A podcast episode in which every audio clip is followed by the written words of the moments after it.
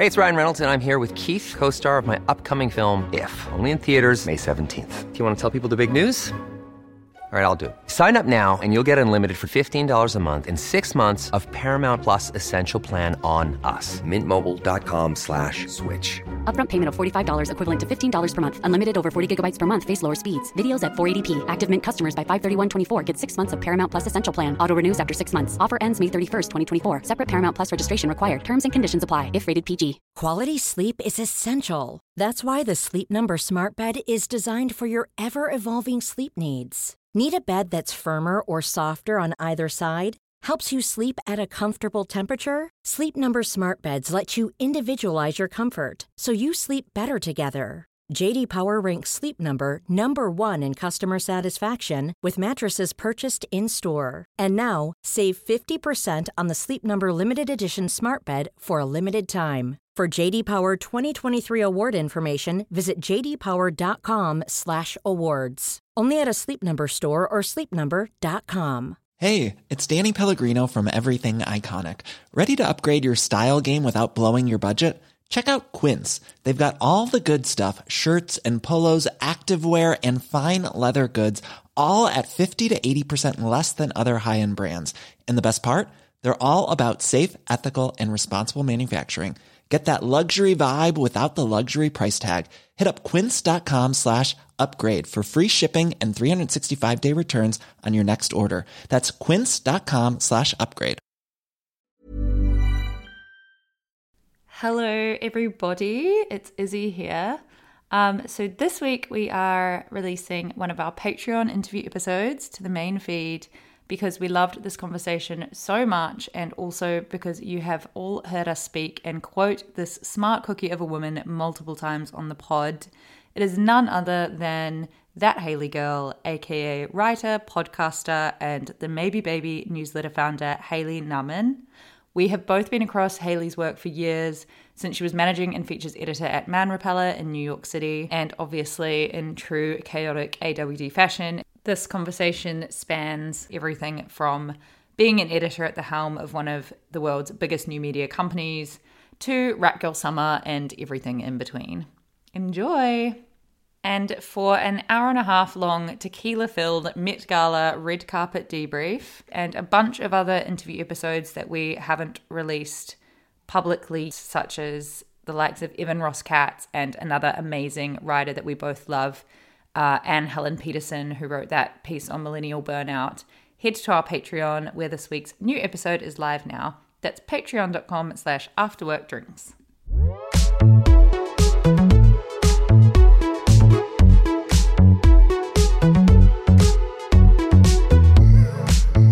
Hello. Hello. I can hear you now. Loving the pink hair. Yes. Oh, thank you so much. So it's nice to meet you. It's nice to meet you too. Thanks you for having me coming on. Yeah, we, as I said in my email, we speak about you quite a bit because your thoughts are always, you kind of get out what I have in my pea brain very eloquently. what brought on the pink That's hair? I just, I want to know about it. Oh, you know, it's so funny because somebody, I have like a, a depository for questions for my advice column. And one of my questions I got yesterday was like, does anybody ever dye their hair in extreme color if they're not going through an emotional crisis secretly? I was like, clearly this is a targeted question. Um, I don't feel like I'm going through a crisis. I mean, we'll see in time when I look back. But Mhm. I just kind of wanted to, maybe it was like a, I recently cut all my hair off too. And I think my hair had grown really long and scraggly like over the course of the pandemic. I think there's definitely like an element of turning a new page, like trying to do something fun. It's about to be spring. I'm trying to like put an era behind me. I, it's really not that serious. I just like have always wanted to try pink hair and it's really fun actually. so, how is New York? Um, I'm looking at my window and it's very sunny, which is promising. I feel like usually we have to wait so long for spring to come, but I feel I feel like we've been gifted, blessed with kind of a normal transition into spring, or at least, I mean, I don't really know. I'm not from New York, but I, it feels better than it typically does. But otherwise, I mean, I don't know. New York is good. It's kind of back in like back in biz in a lot of ways. I feel like Mm. The big change I feel like my friends and I have been talking about lately is that people like aren't wearing masks inside anymore, or like a lot of people aren't, which just feels like a huge cultural shift. Like it's starting to feel like the way it was like the like what New York kind of looked like obviously before the pandemic. Um, not that it's been totally shut down. I mean, like all last summer and everything, it was like vibrant, but the indoor masks have prevailed and they're finally going away, it seems. We just did a segment on the podcast yesterday about the rise of the feral girl spring. Have you heard about this? no. What is that? I want to it's know right now. basically like instead of the energy going into spring and summer being like living my best life, TikTok it girl, getting up early and having matcha and going to Pilates, it's like feral being hungover till 2 p.m., raccoon eyes, acting like a beast and being proud of it. So And it's so that- that's definitely the vibe shift. Yeah, uh, instead of that girl, it's being rat girl. I fully support this as a rat Me too. apologist.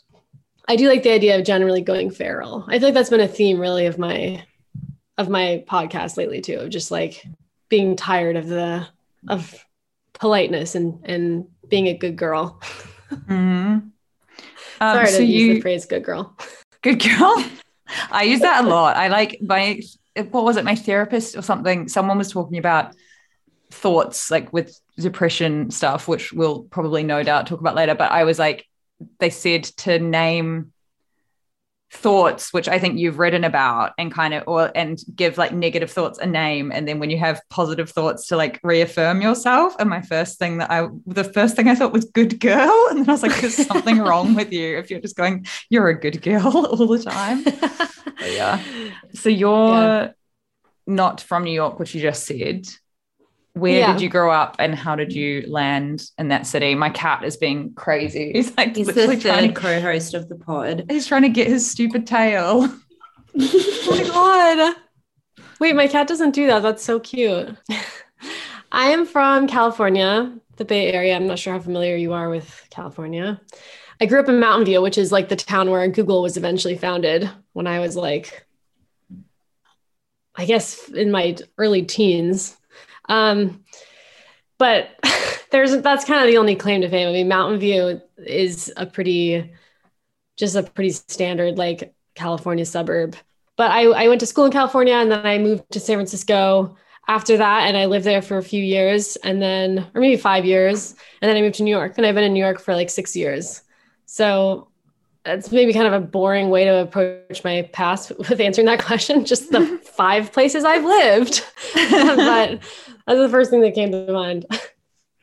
And you kind of landed in New York. I don't know if you started working at Man Repeller straight away, but like whatever the timeline was, it seems from the outside like you were there at this moment that it was exploding. And it was like this kind of new media thing where everyone was obsessed with like all the editors that worked there. And there was this kind of shift in how, I don't know, like the perception of these new media companies, they were really being legitimized at that time. I was just wondering if you felt like you were in the middle of something while you were there or like is it just looking back now how do you feel about it Hmm. It's hard to to like differentiate between how intense everything felt for me personally, Mm. um, and how intense like the actual like media climate was at that time.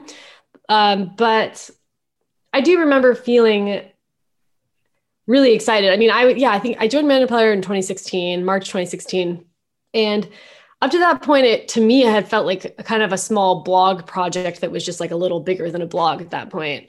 So I feel like over the like course of the four years I worked there, it really blew up into like a media company. And yeah, I think this is like the rise of the influencer, or like maybe not the rise of the influencer, but like the um, cementing of the influencer as like a cultural figure that people were focused on. Um, so obviously, like working at like a fashion media company where there was like name recognition of the editors and like we had Instagram presences that that like sort of mirrored the content that we were writing about like that yeah i think there was this like unusual like symbiosis between like our work and like our personalities and like our social media profiles it definitely felt overwhelming. Like it was really fun until it wasn't, which is the, I guess, how everything is. But yeah, I mean, the other factor that I think made that time feel intense is that about six months into my time at Man Repeller, Trump won the uh, presidential election in America. And I think like probably the biggest shift I felt over the course of my time there was just like how the media was processing like politics. Like what before, like when I first started working there, like the the things we wrote about were so fluffy and like that was kind of the point of Man Repeller. But there, oh, as time as time went on, there was like this push and pull between the audience and the founders and the like editors between like how what our role was supposed to be. If you think of like the term influencer, like if you think of the term influencer like what it actually means which is like somebody whose ideas people are taking and then you take like the crazy political climate there was like this tension of like well should the influencers be talking about like politics? Or like are they thought leaders? I feel like that like should is man repeller a thought leader? Yeah that was i think like the basically like the the the narrative arc of my time there was like just sorting through that time I mean, also media was just an, an insane place, like the pivot to video and like social media and all of that was just, yeah. I mean, I think maybe to answer your question, it feels even more intense looking back. Mm-hmm. Uh, but it felt intense at the time too. Because there was no like blueprint, like everyone was just figuring out everything as it happened. Like you almost had no one else to look to or no like historical thing to reference to make sense of anything. It was just dealing with shit as it happened. It's kind of crazy. Yeah. I mean, it was, I mean, there's always like, I think I wanted Man Repeller to like be this like alt blog. Um, but that was sort of intention of like what it needed to be uh, as like a media property, like made money. This is also the time where like a lot of like the really interesting alt publications were folding. Mm. Um, like a lot of media conglomerates were forming. Uh, yeah. I mean, on top of that, like I had worked at like in HR before, like at a much bigger company in San Francisco, where like people always like signed greetings on their emails. You know, like, hello, X, and like, thank you, X. And then I got to Man Repeller and it was just like chaos, the most chaotic emails of my life. Like no punctuation, no grammar. um, just like everything sent from iPhone in a panic. Um, it's funny, like even like Leandra's email to me, like offering me the job was like, clearly written like slapdash. It had said like sent from iPhone. It had like no details. And it was sent like three weeks after like the last email she sent to me. And I was like, what? There's just a funny like taste of like what I was getting into. And at the time I remember being like, this is so crazy. Like, oh, it's so informal. Like I didn't even know what I was getting into at that at that point. so how did you go from from HR to to Man Repeller?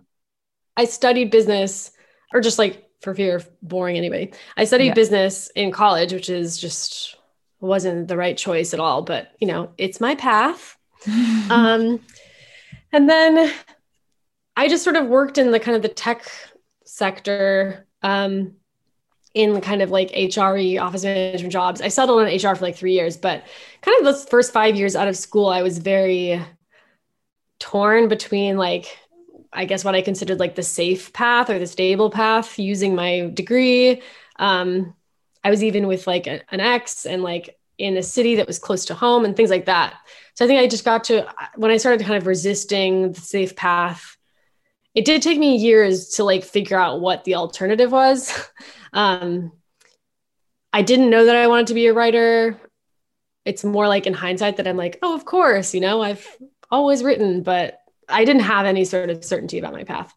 So I had tried a million things and like really the Man Repeller thing was like a shock to me. I when I heard that they were looking for somebody, um, I had emailed just trying to be like, I will do anything. Like, you know, I was willing to take like a huge pay cut, like be an intern, just like do anything, move to New York, start over with my career just so that I could do something different.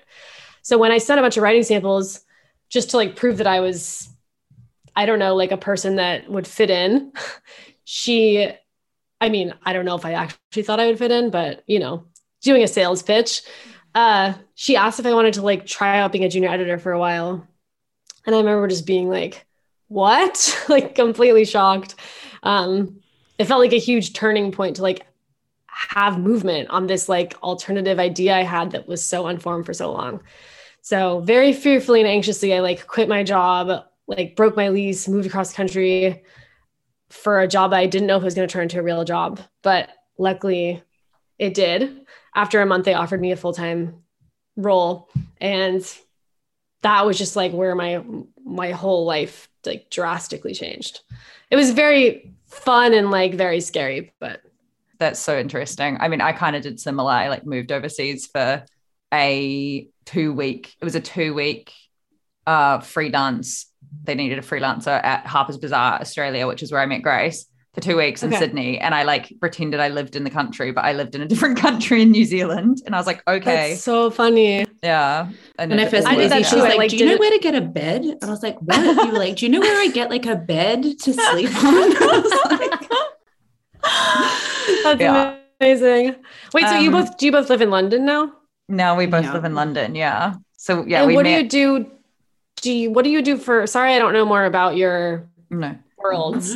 what do you do for work, like other than the podcast? Um, we're so we're journalists as well. This is kind of like okay. something we wanted to talk to you about because we worked in like traditional fashion mags in Australia, and then of course I'm remembering everything now. Yeah, no, that's yes. cool. And then we have Pod as well, of course. But yeah, we basically right, right, right. we like met at Harper's Bazaar and then became very good friends. And then I moved to Marie Claire and uh, headed up the digital team there. And Grace was like the fashion features director of Elle and Bazaar.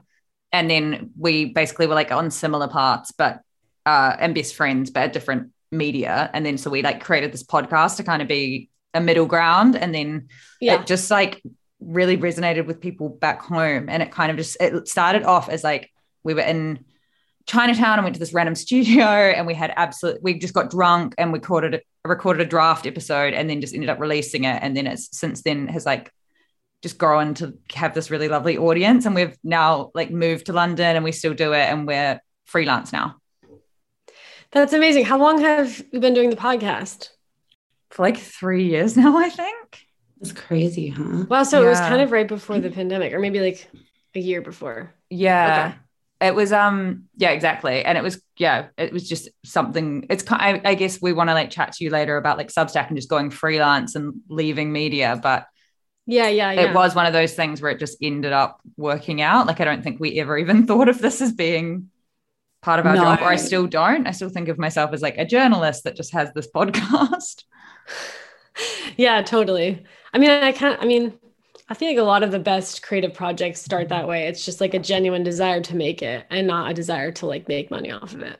Yeah. Yeah. Cause if you did, you would just overthink it. Like we think now, we would probably change like everything about, we would change the name, we would change the music, we would change the definitely our initial profile picture was like quite illegal. it's like so glamorous and random we literally were just like, oh my we were god, like, we, we look so hot. hot. in this picture that we just like made it a, our thumbnail. And then like one day we both woke up and we're like, this is so random. This like doesn't embody us. no, we all. tried to like quit the podcast because of the photo. That's so funny. I mean, you could change the music though. That's definitely still an option, right? That is true. That is. True. I changed my and music, and yet we haven't. Yeah, we um, don't understand. I yeah, we don't understand, understand, how to, how to find music. or like, yeah. you know, basically we'll, we'll, we'll find new music and then within two weeks hate it. Yeah, I yeah. mean that's natural. Yeah, yeah, yeah. I definitely um, been through that with maybe maybe like um like sort of creating it for something totally different and then like being sort of stuck with all my early decisions. Although I actually don't feel that stuck with my early decisions. I eventually just changed almost everything, but yeah. yeah so how was that transition for you? Like did you so when you left man repeller were you always going to go freelance? Were you always thinking about the substack? Did you expect it to kind of take off in the way that it did? No not at all. I mean i so i left i quit man repeller like in like late january i think and we like set a random end date of march 11th which just happened to coincide with like basically when everything shut down this is 2020 um I had all these lofty dreams about like being a freelance writer. Um, I really didn't have like a solid plan though. It was just like an idea of like the general editors I was in touch with and how to pitch as somebody who had like I was an editor, so I I was I felt pretty equipped to like pitch and like work with editors, like having been on the other side of it. So I had like some confidences and some like just sort of trusting that I'd figure it out. Um, but yeah, I mean, as you both may probably already know, uh, the freelance world was just like not happening at that point. Like nobody on the whole internet was talking about anything about the pandemic. Freelance budgets were slashed. Like a lot of people were being laid off in media because um, the stock market crashed, et cetera. So um, I was just sort of like in a weird limbo, and I didn't sure I wasn't sure what to do. Um, I think I had like I think I started my my newsletter like maybe three weeks after my last day at Man Repeller, which is so funny because I, I, remember at that time being like, I've waited too long doing nothing. Like I have to do something, and I'm like, that was three weeks. Like I'm so mm-hmm. impatient. Um, but anyway, I started the newsletter. I kind of had planned to do a newsletter just to be like, oh, you know, here's where I wrote. Like, look, check out my writing at these other places that I've done. Um, and then I thought kind of since I was since the like pandemic was such a like crazy experience, I ended up kind of wanting to write about like what was happening for me. Um, just like almost in like a journaling way, like catharsis. So I, I started the newsletter and made it a little more like personal than I'd originally planned. Um, but truly, I mean, it was supposed to just be like a little blog project. Um, I only started considering like making it, um, you know, like a more like like charging people really until I got like after I got a bunch of people signing up fairly quickly. Like I, I think that I remember I got you know like ten thousand subscribers I think in the first um you know couple weeks and my and Substack somebody at Substack like emailed me being like who are you like wow like like uh yeah like basically like who are you? Um you've like got a lot of follow like subscribers like really quickly. We're like here to support you. Like they were really pushing me to like commit you know what i mean? So mm-hmm. i was mm-hmm. like right off the bat i was like starting to consider it a little bit in the back of my mind. But i don't think i launched a paid component until july like late july.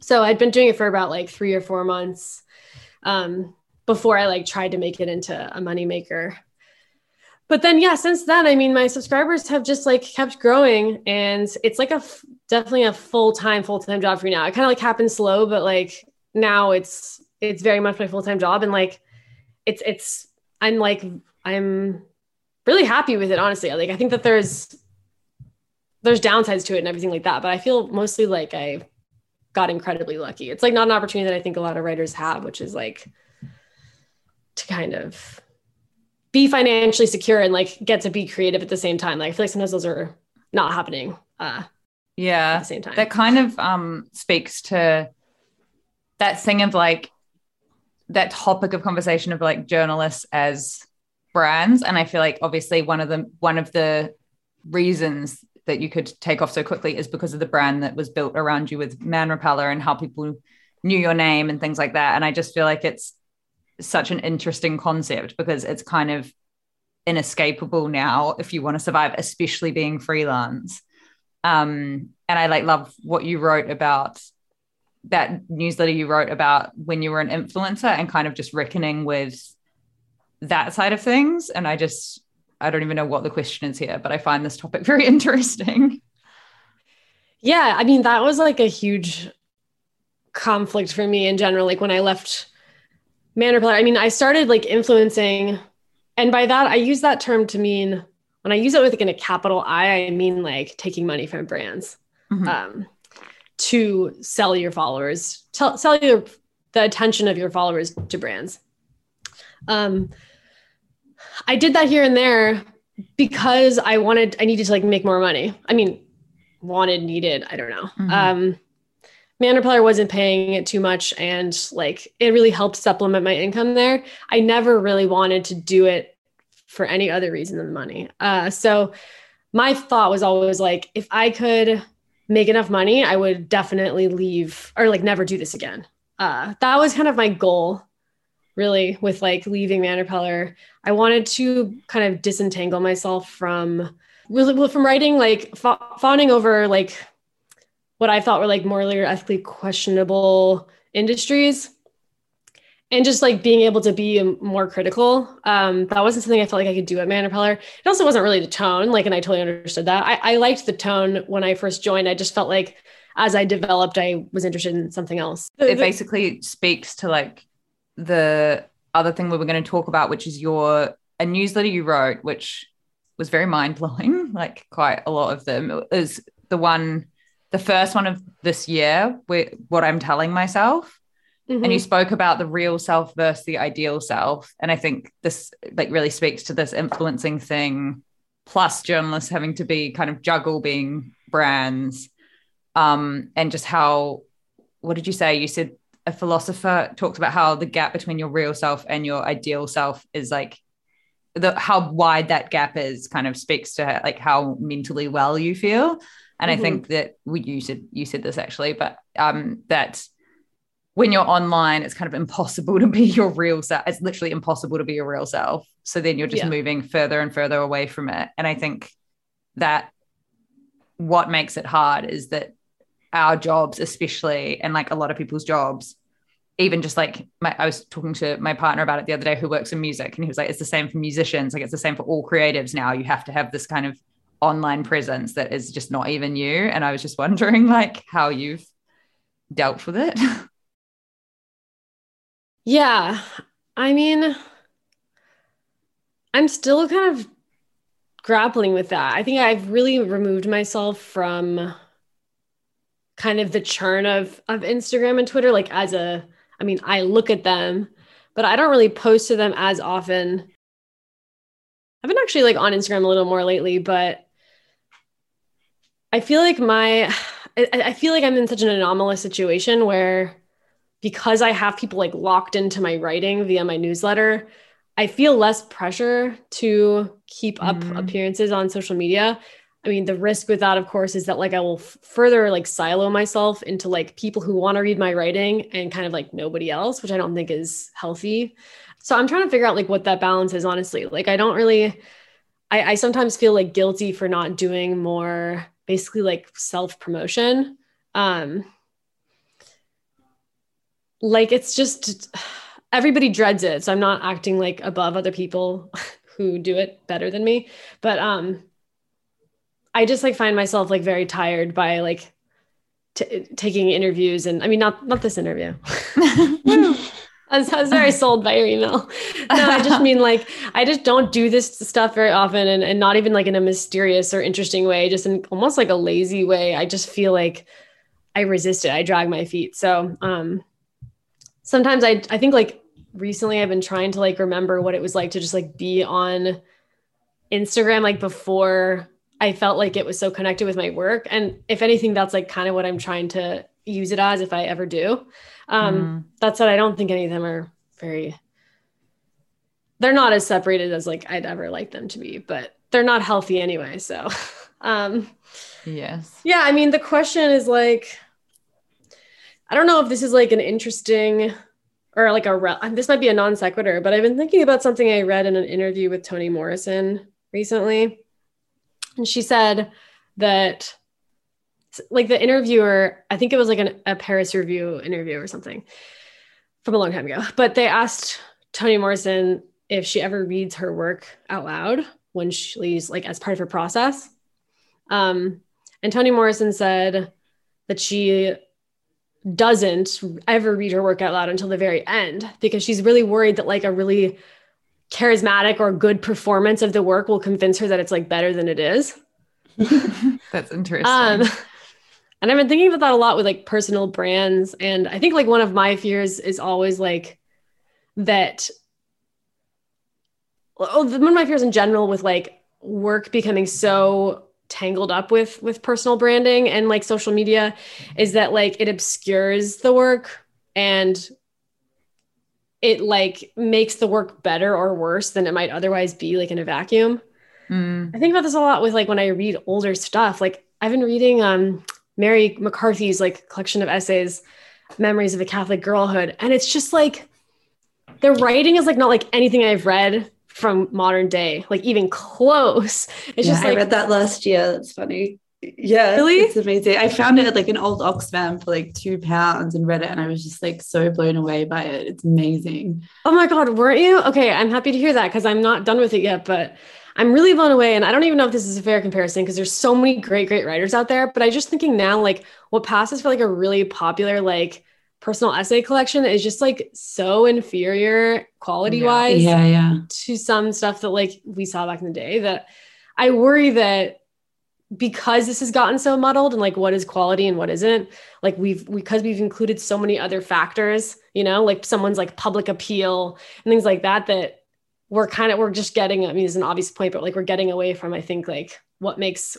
art or work as interesting as it could, could possibly be I was just gonna say, like, I was trying to write something about this after Joan Didion died, but I couldn't get the words out properly. But I was even thinking that with her, even though she is obviously an incredible writer, there was like this millennial personal brand of Joan Didion that almost like elevated her work. Again, her work is, is so important and amazing, but like it's kind of interesting to me as well how even writers of that generation, you did have people that almost adopted that early idea of personal branding. And I watched the like PBS documentary on Hemingway, and he was like very invested in his personal brand as being like macho and like a bullfighter. And he kind of branded himself in interviews almost the way we think of it today. And I think it's it is That's actually a really thing that's existed for a really long time, but like now it's just on crack.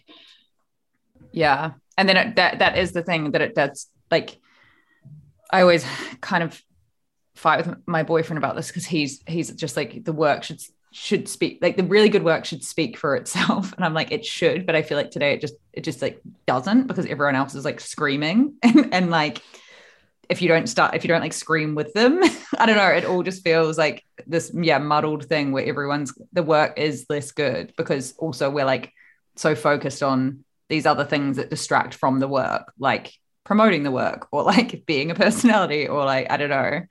But it's it feels kind of unavoidable which is the the horrible stressful thing. Like I'm just like I would rather never go on Instagram. Like I don't like if I on Instagram I like that doesn't even feel like me. Or and then I'm like why would you want to do some, something that's a shittier version of yourself? Or I don't know but just like a flattened version of yourself always. But then Yeah. it feels it feels like actually crucial to work. And every time I try to say no it's not just not do it just have a website that's it. It's like new opportunities will come up and that person has gone through like Instagram. It's just like god. I know. I mean, I feel like I don't know. I think I feel like I got lucky in, in that like I feel like I developed a following before I was cynical about it. yeah Like I yeah was- yeah it was like the key I- time yeah, yeah. I mean, I think at the time I wasn't really worried about I feel like I just took my work less seriously in general. And I think I got to a point at Repeller, especially where I remember feeling a little embarrassed when people would like say how genius my like when people would say like really fawning like sweet comments which honestly like meant a lot to me as well they also like made me feel weird. And i think looking back it was like a suspicion that like it wasn't as good as people were sometimes saying it was. And that Mhm. was because people were like maybe sold on me or sold on man repeller um and i mean we were all young and like I don't know. I laugh thinking now about like things we thought were really insightful. Where I'm now, I'm like, duh. Like, you weren't Yeah. the first person to come up with the idea that like friendship breakups can be sad too, or like whatever. like, people are always like reinventing as like. It's funny to just watch like 27 year olds like come up with these ideas that like seem so fresh to them. And to me, I remember being 27 thinking they were fresh, and then like having a stage to like write about how I'd come up with this idea, and then like it's very cringy. But anyway, I think like looking back, I think I was very I became worried that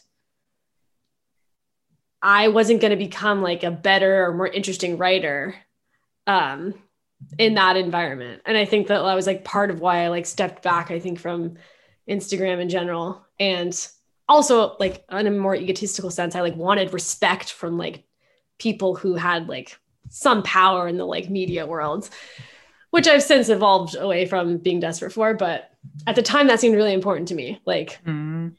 being published at like big important papers and having like you know household name editors well i'm not sure if there's any editors who are household names but um you know big big media people like know who I was. Like that seemed really important to me. But now I, I feel a little bit differently.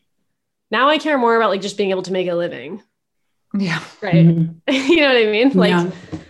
that's the dream I think for or I think that should be the dream for any like cr- creative is like to be able to do your work and like make a living versus like be famous and successful which I, you know it's just a crapshoot and also might be miserable etc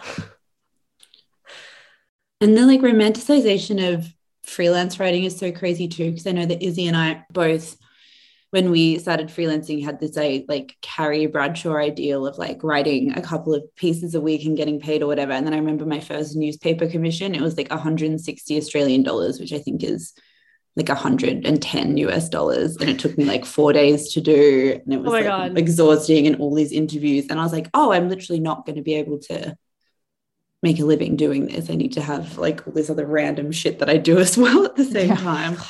I think about that all the time like I mean I'm writing one piece a week basically right Yeah. like for my newsletter I do I mean I also do like a recommendations newsletter and like a podcast but in terms of writing writing i'm like writing one essay and i'm just like if i were just writing that essay like what would i be getting paid like at a mm, generous pace like 500 bucks Yeah. like at a max. very generous Yeah. place. yeah i mean that's what i got it like from the cut i think when i wrote a piece in the early pandemic and i was like okay so $500 a week Yeah. and um, i can't live on that in new york like i don't know how i mean nobody does freelance freelance writing full time um, Yeah. that's why newsletter i mean like if you can get a newsletter with a following it's like a cheat code but i don't think it's actually a scalable solution obviously like there's so many writers really amazing writers who deserve way bigger audiences than they have so i mean that's when we get back to the like annoying social media thing Yeah. So Izzy like loved, we both loved, but Izzy, I think, discovered you through your Emrata essay. Well, I, I mean, I Um, read you on Man Repeller, but as in, yeah, Yeah, that like was your like when I subscribed Yeah. to your Substack, which I think probably would have been when you got like a crazy amount. It went quite viral, right? yeah i mean for me um, yeah. it's definitely my most popular newsletter it definitely like made the twitter rounds like in my feed but you know i don't know how many people i guess i could look up how many people read it but Mm. um definitely my most popular newsletter and i get why she's obviously such a like divisive figure but um i know you asked in an email if i'd read her book and i sadly haven't which i don't know if that makes this conversation less interesting did you both read it I actually interviewed her about it, and Hmm. I feel like similar. I think we, Izzy and I, have both talked a lot about feeling similarly, where we feel very split or just kind of confused. Which I kind of wrote quite honestly in the piece, even though I interviewed her about how I struggled with a lot of her assertions, but then I couldn't fully like.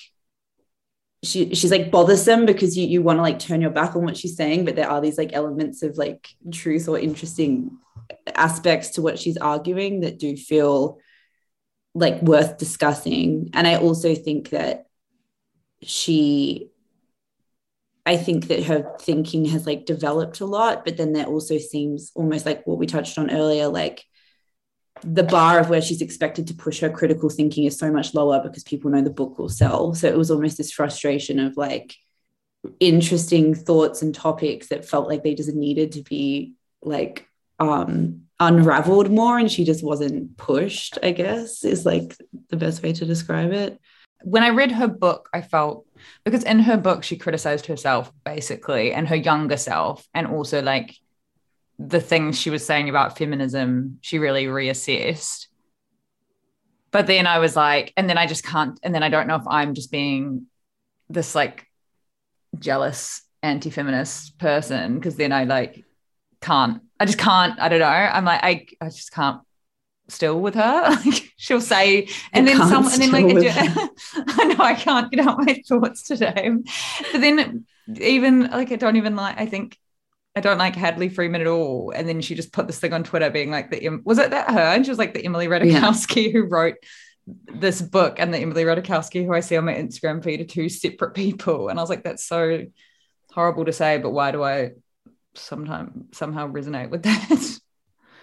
I wonder if sometimes people feel put off by her or confused because it, it there's a sense of like wanting it both ways. Yeah. Um, which is just like a classic thing that irks people. And like also we all do that, right? Like, Mm. you know, we want to like critique consumerism and like consume. And I think that like people have a pretty good radar for like hypocrisy, which I mean, like, hypocrisy is also such an interesting topic in general because of, of course, like pointing out wrong, like doing wrongdoing yourself doesn't like make your accusations of someone else's wrongdoing like invalid. Mm. Um, so for her to like, she's allowed to like participate in a culture that sh- and like profit off of a culture that she's critiquing. Um, but yeah, I mean, there's going to be an element of hypocrisy, right? And it's like I think it's a little bit choosing the sides that work for her, like a more individual feminism for her to like seek out empowerment through like, you know, selling herself, you know, contributing to these broader issues she's critiquing so that she can like basically get her piece and also wanting to crit- critique it. And yeah, I mean, I think that's just naturally going to like be provocative and bother people. I still, I, I, to be honest, I don't have like a super updated ver- uh, like take on Emily Ratajkowski. I like purposely didn't read her book. People have reached out to me, wanted me to write about her more. Paper wanted me to interview her. I just was like, nah. I didn't really want to like I I didn't really want to be on the Emrata beat, to be honest. Yeah. Um I, I kind of used her honestly to make a different point. I don't think that my issue is like I don't think that like the future like bends on her figurehood. I think that she's just like a really interesting example of like where I think sometimes feminism is like gets lost in the in the sauce, so to speak. Yeah, Um, exactly. And and then it has been very interesting because the feminist conversation, like I was even listening to your voice note about how and we're the exact same. When we started this podcast, we would talk so much about we were just very earnest and thought we could like make a change. And then, you know, it was just like we were- Brett, Brett Kavanaugh was getting put in, and we are like, this is sexist, and like really passionate about quite, it. it's quite like what you were saying about man repeller like that's a similar vein how you look back now and you're like oh i don't know we just but then i'm but then so now we won't really talk i think we had that we were like a feminist podcast in our like byline or something and and now we Mhm. wouldn't even overtly talk about feminism but then you you were saying in your recent voice note your podcast how that just feels that anti-woke cool girl kind of thing everyone wants to be like, but it's just so reductive to like anything. Yeah, I mean, I really relate to like being drawn to the like anti woke cool girl, cool Mm. girl stance because I find so much mainstream feminism discourse to be very like disheartening and corny, honestly, and like naive and embarrassing. Um, but I think that there's a like I I always come back to like what I find like inspiring, and I know that's like a corny a, a corny word but um i think there's a reason that like certain people who have a kind of um a kind of like a an ironic affect that's like really working hard to like be rebellious sometimes i don't find them like particularly inspiring even though i'm like drawn to their kind of like anti-establishment vibe. Um and i think that like what i really appreciated i think you might be thinking of the um i can't remember is the bunch of pieces in the drift but um it was like a series about like what's going on with feminism and they talked about um how like uh, both the kind of girl boss feminist and the like anti-woke cool girl feminist are kind of both of them are neither of them are are in conversation with like actual radical feminism. And like most feminist discourse is like not even remotely radical. And it's like been there's just been this big project to basically like corporatize it and make it like and boil it down to like basically like representation and things like that when obviously like the the biggest issues in feminism are like crises that are happening to like poor people mostly um Mm. and and anyway so yeah i think like i'm interested in like seeing where i mean obviously i'd like to be play play some part in it but like i'm interested in like a feminism that feels like more connected with like other like radical politics and not like an aesthetic brand. Um, which it sounds like maybe the like process you both are going through too, but mm. wanting I think this is like why actually Emily Ratajkowski is such a I don't think she's a very inspiring figure actually. I think that she's um I guess I mean inspiring in terms of like this is the future for women. Mm. You know what I mean? Maybe that's what I'm looking for and that's why what she leaves me wanting in terms of like being a feminist thought leader, which is like the solutions that she's used to like get her power back like don't are, don't really scale. Um and they required her to be like very hurt at first and to like sell herself and her image. Um anyway anyway. So i'm getting kind of like lost in my own thought here well, it's but, all like it's all just like individualism. And i know you've yeah. read mark fisher and people like that but it's like the girl boss the anti-work girl boss like Emrata. Everyone's just worried about their own interests and that's why I find that's what I find very well put. depressing about the state of affairs in everything currently. Like I just feel like everyone is just even just more so after the pandemic, like it all just feels very, very individual. Like I feel like we kind of woke up to individualism or whatever and capitalism. And then everyone was like, okay, and just carried on doing their own. I don't know. It all just feels a bit like sad at the moment. Yeah, like I almost think it feels like disjointed, or like I, have been thinking a lot about the concept of just like rule following and um like this idea that there's the right way to like say something, the right way to think, the right way to be. Um, and sometimes they feel like divorced from like a broader ideal or a deeper ideological framework that like connects like the feminist plight with like other other plights and like you know class and like you know, even like geopolitical, like, like, like, I'm just sounding like I'm just spewing random words, but I mean, like, literally, like, like a holistic view of like what is what we're in pursuit of. And sometimes I feel like we've gotten so like, um, seg, like, not segmented is maybe not the word I'm looking for, but like, everything's just become like rules and like they're all kind of random. And I think that like it doesn't always ladder back to like a coherent worldview. And I just thought maybe this is like this, maybe a more optimistic way to think about it is like, I don't think that that will really last. It just won't, there's no, there's no like meat to it. You know what I mean? So I feel like eventually we need to like actually like cohere around a common goal as like corny as that sounds. And so I feel like I'm in search of that more like collective approach that feels like more interconnected and like not just sort of like I don't know. Everyone's just such a cop now. You know what I mean? it's like, it, yeah, it's like me against you. Like, who can be the best person of all yeah. time? It's just yeah. like this isn't really about. That's not how you change anything, in my opinion. It's like, mm-hmm. not that everyone's I'm, scared as well. Like everyone's so scared of being like wrong that the best way to prove you're right is like to catch someone out before you're caught out or something. It's like this yeah, very yeah. childish psychological thing that's happening. Um, I was just reading this old like mm. Wesley Morris piece for the Times. I just put it in my recommendation newsletter, but um it's like this old piece about it's from 2018 actually. And he's like he's saying some of the same things that I think a lot of these like really annoying like centrists who are like whining about cancel culture are actually saying as well. And it just, I thought it was interesting that like, there's a lot of like liberals who want to push back against these like anti-cancel culture people, like the people who are anti-censorship, and you know what I'm talking about, like that whole discourse that's happening right now, the culture hmm. wars, so to speak. And Wesley Morris was saying that like back in the day, there's like always been this push and pull between like young people and old people, but usually it was like the young people saying provocative wild mm-hmm. things like no rules and like the old people be like trying to ins- like instill like a sense of order and like propriety. Um and it's interesting that like that's like flipped in some ways.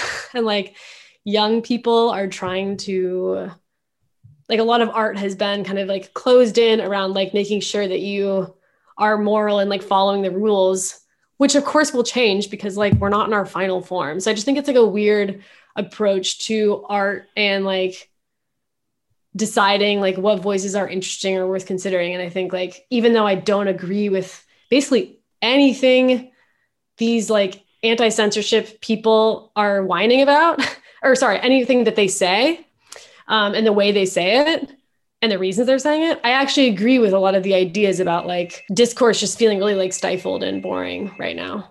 Mm. Yeah. yeah. Yeah. agree.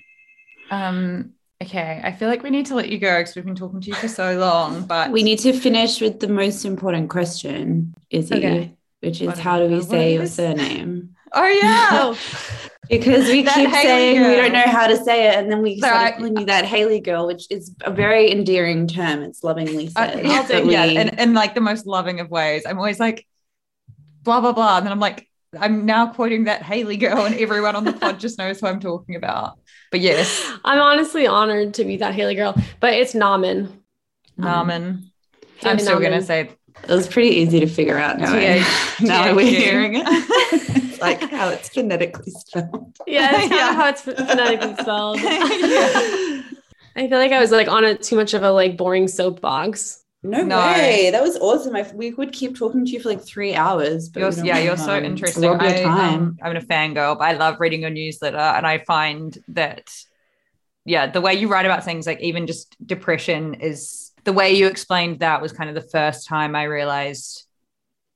I don't know. It's like I was, I'd been seeing a psychologist for so long, and I knew I had depression. But the way you explain yours, I was like, God, that's how I feel too. But you're you always just feel like if you're high functioning with it, that it's like that you're fine or something. And then just reading Yeah. your newsletter where you were like, mine manifests with me doing XYZ and still getting out of bed and still doing all of this and that. And like, I don't know. I just find a lot of what you say very interesting. So thank you.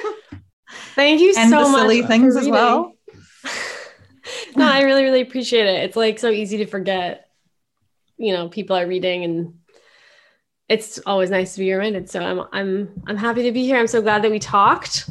Yay. And um I hope that that was interesting. It Very was how- it was. It was interesting for us, but also like our listeners, we always think shit about like work or or how we got our jobs or like things about media is so boring because it's so boring to like us personally to talk about it. Yeah. That's all we get asked. Oh, like, that's interesting. Okay, well, good. I'm glad we covered it then. I feel like a little bit like bad in that I feel like I'm such a strange case. I don't know. It's always it's always annoying when people who like I'm not saying I have no skill, but like people like who also got lucky are like talking uh, like you know using their platform to talk about like how how they did it and I'm just like I don't know, man. I'm so I feel lucky. I feel like there's we need to better solutions to media like funding writing and stuff that's not just like Mm. relying on people like kind of finding an audience like I did. Um, yeah. So yeah, I think Yeah, I know what you mean. We- yeah, we topic. I know what you mean. And it's like that thing where we do need to bring back I think I think even speaking about this sort of stuff makes you feel kind of more pushed to do things because it's like we you know even when we were like we launched this website and we were like really profiling young new writers and like paying them and doing all of the stuff that's just like stopped because everyone like you know what I mean like everyone kind of has gotten that yeah. like depressed Everyone just got state of like exhausted. Yeah. what is the fucking point? And then now it's like good chatting to you and just I'm just like I just want to start. I feel like we're kind of getting to the end, hopefully, of this like red scarish vibe. But like I also Yeah. I, I I like want to bring back like the the public mm-hmm. respectful debate. You know what I mean? Yes. Like people who like respect each other and are kind of spicy and like friends at the end of it, but like are coming like I was just thinking I mean not to get launch into something else, I just was reading this like it was a debate between like Susan Ta- Sontag and some other like feminist writer at the time and they literally just like debated back and forth in like the new yorker like just writing letters to each other like like being super like critical of the other and at the end they're just like friends and you're like that would just never happen today yeah. yeah. you're like either the good guy or the bad guy and i just think that like it leads to it, it just leads to a very boring conversation so Yeah, that's what we always try to say on the podcast. It's like you're you shouldn't be scared to engage in the opposite point of view because it will either reinforce what you think and make you better at arguing it. You know, like there's no downside to it really, or it'll make you feel like realize there's flaws in it, and that's like good to becoming a better human. It's like, yeah, so boring. i mean i guess the downside is like being crucified by the public. Yeah. yeah, yeah, yeah. I mean, yeah, nowadays terrible. I mean, I know that's overstated. Like, I just sound so dramatic. Um, I think there's actually more room to say things than people act like there is, but it's scary. And like, you do have to like develop a very thick skin, and Yeah. it's not easy. But yeah, we get one negative review and we're like, we're canceling the fucking podcast. Fuck you. Yeah, we're like, you fucking bitches. You're so mean.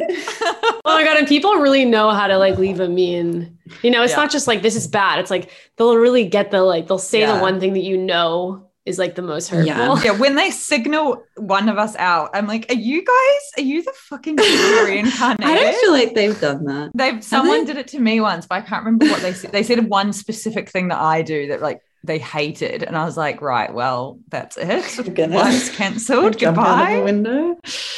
oh my Um, god, it's so it feels so bad. It's so surprisingly bad, actually. Yeah, We've always said we're like, you literally are not allowed to leave a review unless you put your full name and address, but no, like your full name, because we're like, we have to come like out here and we have to put our name to our opinions and then we're held accountable if they're stupid. And it's like, you need to follow by the same rules because it's not fair.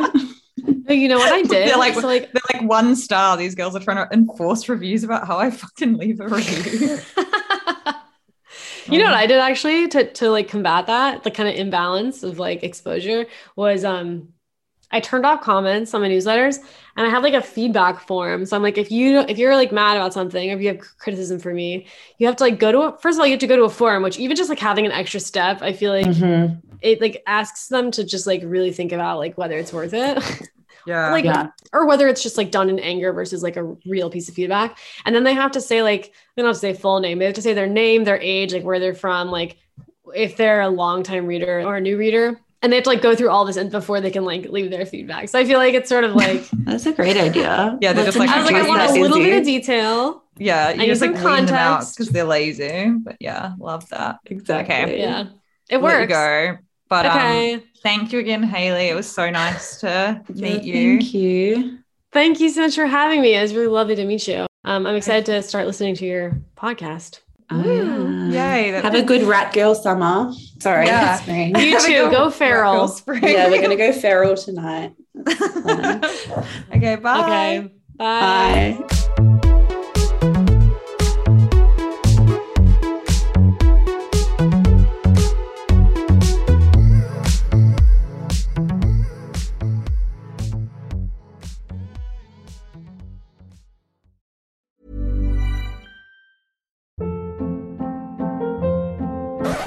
Up. What was that? Boring. No flavor. That was as bad as those leftovers you ate all week. Keke Palmer here, and it's time to say hello to something fresh and guilt-free. Hello Fresh. Jazz up dinner with pecan-crusted chicken or garlic butter shrimp scampi. Now that's music to my mouth. Hello Fresh. Let's get this dinner party started. Discover all the delicious possibilities at hellofresh.com. Even when we're on a budget, we still deserve nice things. Quince is a place to scoop up stunning high-end goods for 50 to 80% less than similar brands. They have buttery soft cashmere sweaters starting at $50, luxurious Italian leather bags, and so much more. Plus, Quince only works with factories that use safe, ethical, and responsible manufacturing. Get the high-end goods you'll love without the high price tag with Quince. Go to quince.com slash style for free shipping and 365-day returns. Hey y'all, Darius Rucker here. You know, a lot of people ask me, what inspires your music? And one of the big things is a strong sense of place. That's why I love my home state of South Carolina and want to share the awesome things it has to offer. From the beautiful mountains down to the sunny coast, it's got it all. Not to mention two of my personal favorites great golf and amazing food. Come see why I love this place. Visit discoversouthcarolina.com.